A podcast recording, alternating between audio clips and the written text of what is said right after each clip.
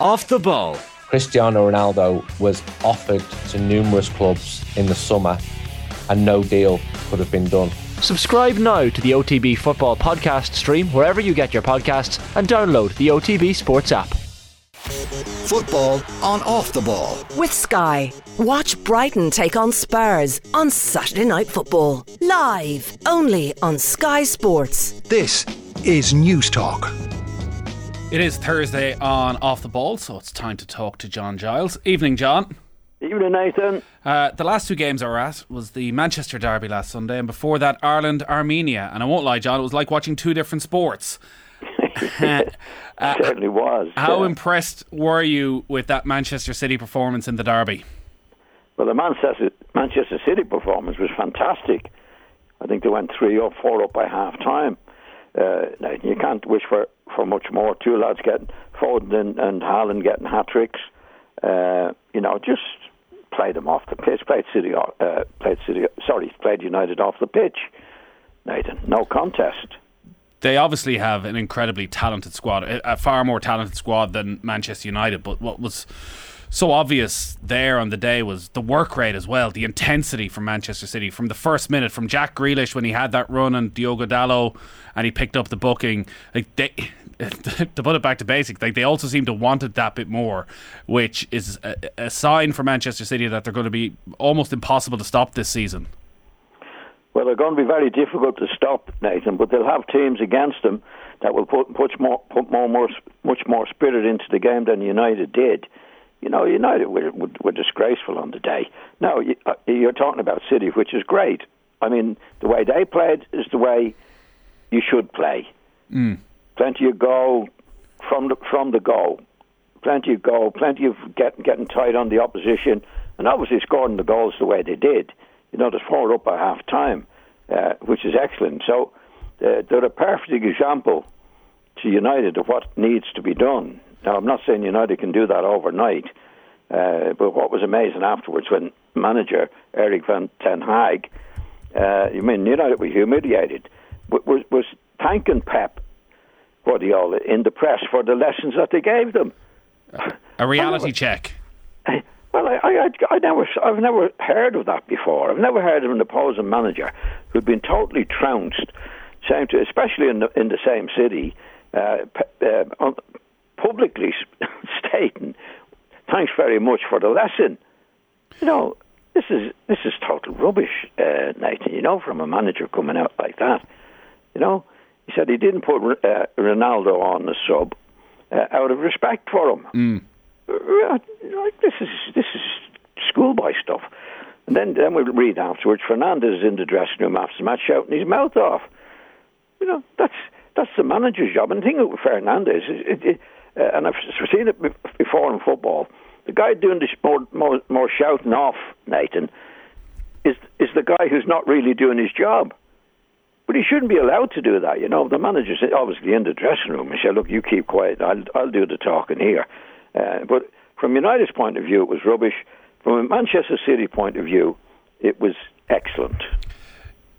Just on City then, before we get on to all those points on Erik Ten Hag and some of the strange things that were said after the game, like you could almost spend time talking about each of that front five for Manchester City and how important and how brilliant they were during that game. Like Jack Grealish is a player we've spoken about a lot over the last few weeks and some of the struggles he's had.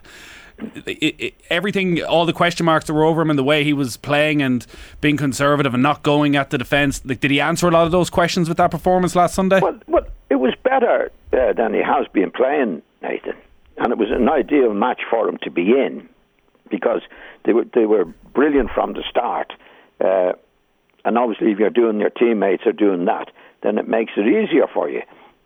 So Grealish played well.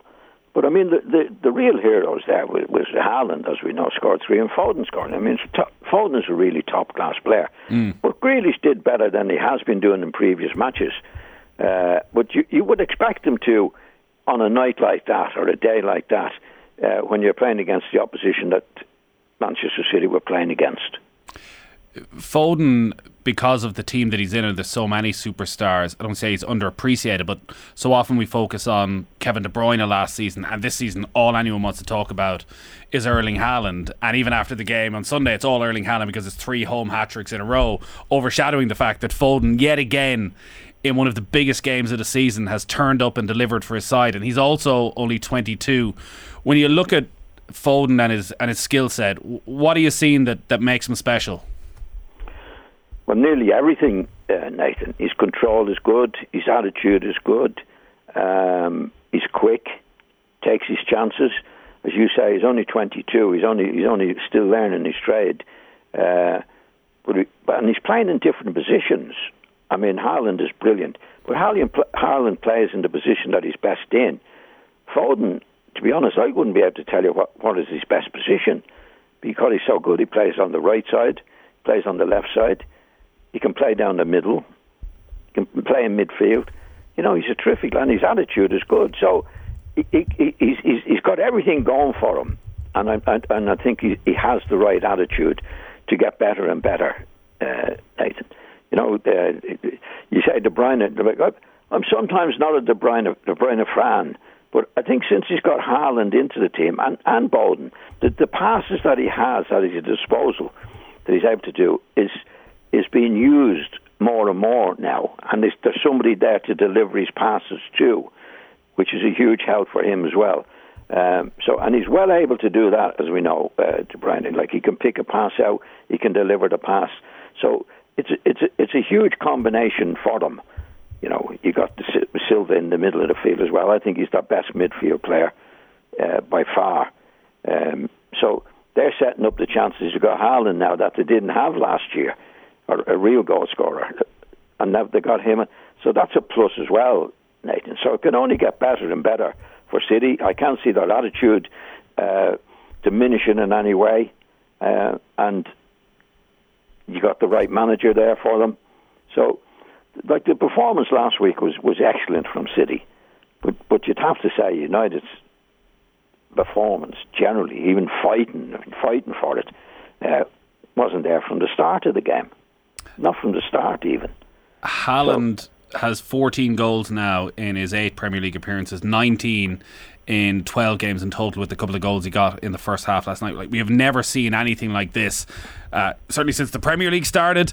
We're almost going back towards Dixie Dean times for a goal scoring record like that. If he can maintain it, it'll be an unbelievable number he gets to. When you watch him, can you figure out just why he's so good? Well, his attitude is good for the start. And don't forget, before he came to City, he scored in loads of goals. It was in Germany, wasn't it? Yeah, Borussia Dortmund. You know, his record there, it was unbelievable. And now he's in a situation where he's got a lot of really, really good players around him that are making the chances for him. Because if you look at him playing, he doesn't make many chances for other people, Nathan. No, that's not a criticism. It's because he's concentrating and getting goals himself. Like, in general play, you're not in it that much. But when it comes to the real stuff for him, he's in it because he's so quick and so well balanced for a big fella. Now, there's not many big fellas like him are as well balanced and as quick. He's good in the air, as we can see. Good on both feet. Very, very quick. Reads it well. He's always in there. And City do make chances, probably more chances than any other team. That's what was remarkable about City last year, that they actually scored more goals than Liverpool without a recognised striker. So it's really, really good for him. I think they're made for each other, because he's not going to kill himself working. He doesn't have to do that. But every chance he gets, well, 90% of what I've seen, chances he's sticking in the back of the net. Headers, right foot, left foot. I mean, he's been a great signing for Manchester City. There's no doubt about that. They're not top of the league. Arsenal are top of the league. But do you see any way City don't win the title this season? Well, they've got to be favourites, Nathan. You know, I can't see Arsenal. Arsenal have done very well. Arteta has done very well. But I can't see him having the consistency over the long period of season that Manchester City are more likely to have. I think Manchester City have more game winners, scorers than Arsenal have. you mentioned Erik Ten Hag in some of his comments after the game. The one that got the most attention was his reasoning for not bringing Cristiano Ronaldo on out of respect for the great career that he'd had, and almost it'd be insulting to bring him on in such a scenario. The other one was about the reality check. So among his comments were, it was a reality check, so we have to learn from it and carry on. So thank you for the lesson from Pep and City. We will take that, and we have to understand we have to do things much better. Now, that implies, obviously, it's the players who have to have that reality check. It felt to me that it was more Ten Hag who needed the reality check, because if anyone was getting carried away, when you look at that team selection, maybe it was him. They'd won 4 games in a row. There was obviously a bit of momentum, a bit of confidence, but to go into a game away at Manchester City, to leave somebody with the experience of Casemiro on the bench, to trust that Eriksen and McTominay in midfield would somehow be able to withstand that Manchester City midfield, it seemed incredibly naive. Well, it was, yeah. What was he saying you needed, Nathan? Who, Ten Hag? Yeah. The players who voted attitude or something.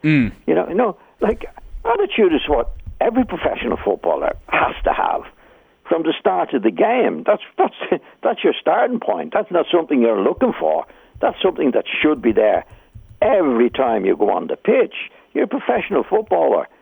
That's what you have to do. You know, you don't have the attitude. It's all the great players are great players because they have the attitude. But what attitude do you need? When you're professional, you try the best you possibly can when the opposition have the ball, and use it as best you possibly can when you have the ball yourself.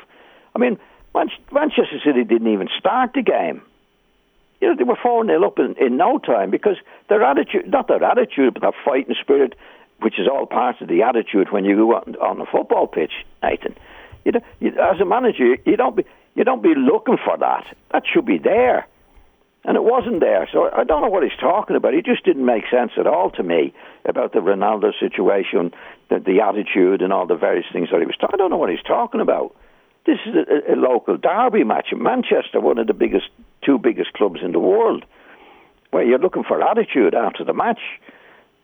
The managers set the attitude anyway, but you shouldn't be asking for attitude. You know, it's there. It should be there. And if it's not there, they should be out. You know, but he's the manager. He's responsible for that.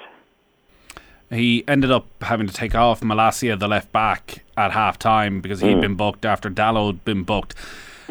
Is that just players not understanding about what sort of attitude you need in a derby? Because I guess they're throwing themselves into challenges. It's all in, and some may see that as an attitude that you bring to a game, that there's a bit of fight there. They're not going to make it easy for Manchester City. They're going to get very physical with them. Obviously, it didn't work. No, and it doesn't work, Nathan. And they've been doing that for the last few matches along with Martinez, right?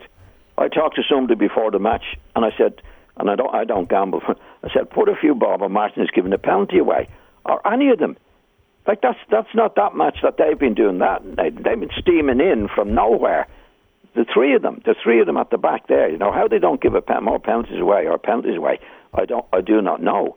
And they're not getting the ball. You know, they're being hard or over hard for the sake of it in many ways. You know, they're not winning the ball. You've got to do things, and as fullbacks, and that you've got to be really careful about. And I'm not surprised he took them off. I don't think they've been playing well the last few minutes, despite the match that they've been winning. Now, I'm having a hard go at them at this way, but I just could not see any sense on anything the manager did with his players and the players at the weekend. I mean, 4-0 down at half-time in a derby match, Nathan. Dreadful, dreadful stuff. And then the manager making the comments that he did about writing to getting in touch with Pep or something, all this rubbish. Dreadful stuff. Really, this is a big game. This is a Manchester Derby. And 4-0 down at half-time. I mean, they got down to 6-3 in the end, but it was a walk in the park for City. City had the right attitude to go and play and get the ball back when you have it and use it well. That's just the basic parts of the game. And we didn't see that. And then stupid comments afterwards would drive you mad. What would you do with somebody like Bruno Fernandes, who it seems has all the talent in the world and, you know, has been one of the outstanding players in the Premier League at times over the past couple of seasons, but You notice him more on the pitch now for his constant moaning and rolling around than actual impact with the football at his feet. It does seem, when you talk about attitude, that like is he offering enough to United at the moment? No, nowhere near, Nathan. Hasn't done for a long time. At least all last year. He was the one moaning at the referee, moaning at the players. He was the one you could hear, this is what we should be doing, what you should be doing. I've seen things like that before, Nathan, in clubs, where the fella that's doing the most talking is the guy most responsible for what's happening. You know? And the manager, it has to be weak there in the dressing room afterwards to let him do the shouting. You know, what we read in the paper, you could hear him shouting from outside the dressing room. That's a player who hasn't been doing it himself. You know, that's getting away with murder. It really should be told off, shut up, sit down. You're as bad as everybody else. That's what he should be told. And it's a bad sign from the manager's point of view, to be quite honest, Nathan, you know?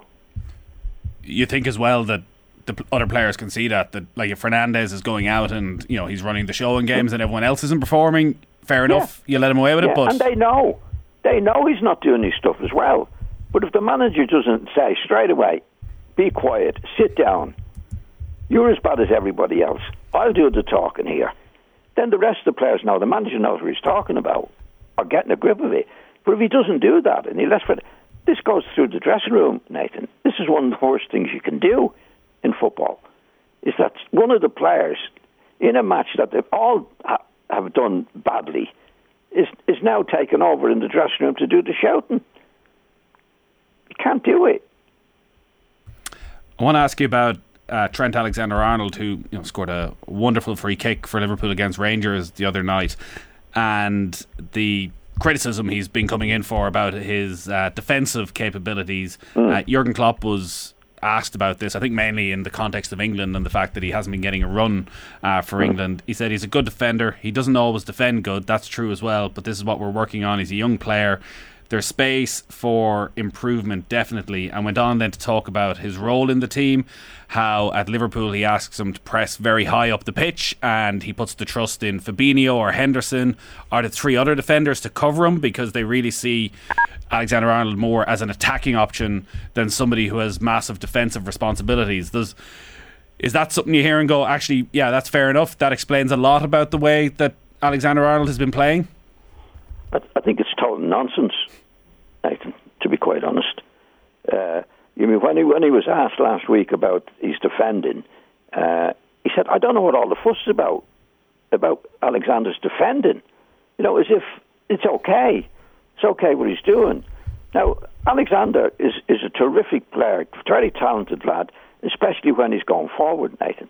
But he's not a good defender at all. I mean, we've been going on about him for the last 2 years. He's on the ball, distributing the ball well, brilliantly at times, making goals, but coming to defend and it's not poor. How he doesn't see that, Klopp, I don't know. I mean, the other night we saw him scoring a terrific free kick, and most of the papers were coming up, what the England manager think of that? Well, nobody's ever criticised him about free kicks. What they've criticised him about is not defending as well as he should do.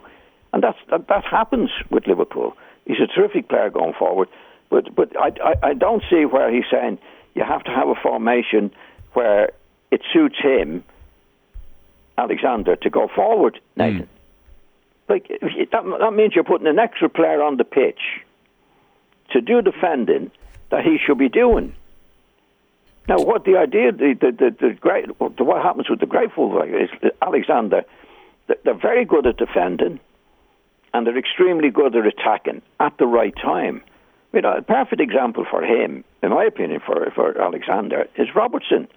Robertson is a really, really good defender. That's the main thing he's in on the pitch for. When you're a defender, you're a defender. When you're going forward and doing well, in my opinion, that's a bonus. Robertson comes forward, does well, and he makes a few goals. Not as many as Alexander, but he doesn't give any away. I mean, if you took Alexander's statistics for goals that he makes, it's very, very good. But you never see statistics for goals that the defenders cause. That's never in the equation. So he's a terrific player going forward. But how Klopp can say, well, I'm going to do make a reason for him to go forward, I'd allow him to go forward. And what is he doing wrong? I don't get that from Klopp, who's a top-class manager. I mean, Alexander going forward is excellent, Nathan. But when you're a fullback, you're a fullback. And we've seen so many times over the last couple of years, particularly this year, how many times he's been the cause of goals. Quite a lot.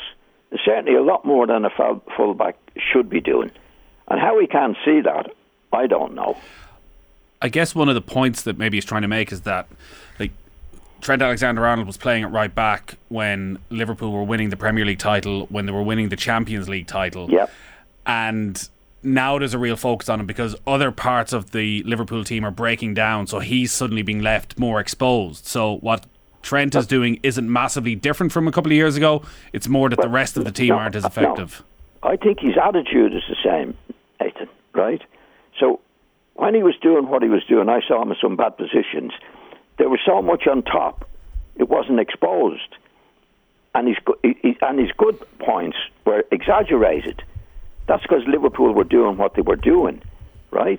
But Liverpool are not doing that anymore. They're not dominating the game as much as they want. So you have to defend. Now, the times that he was actually getting forward, there was times I saw him, Nathan, where he was nearly in the opponent's penalty area, right?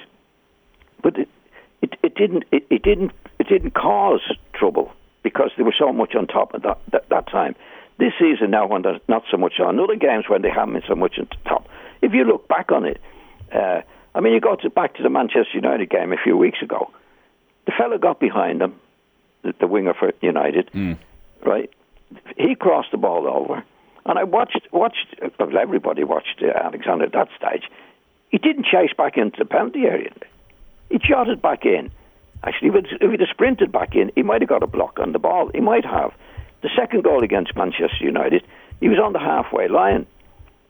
And the United centre forward was sticking the ball in the back of the net. I mean, why are everybody talking about not defending well when he should be defending well? Because it's quite obvious at times.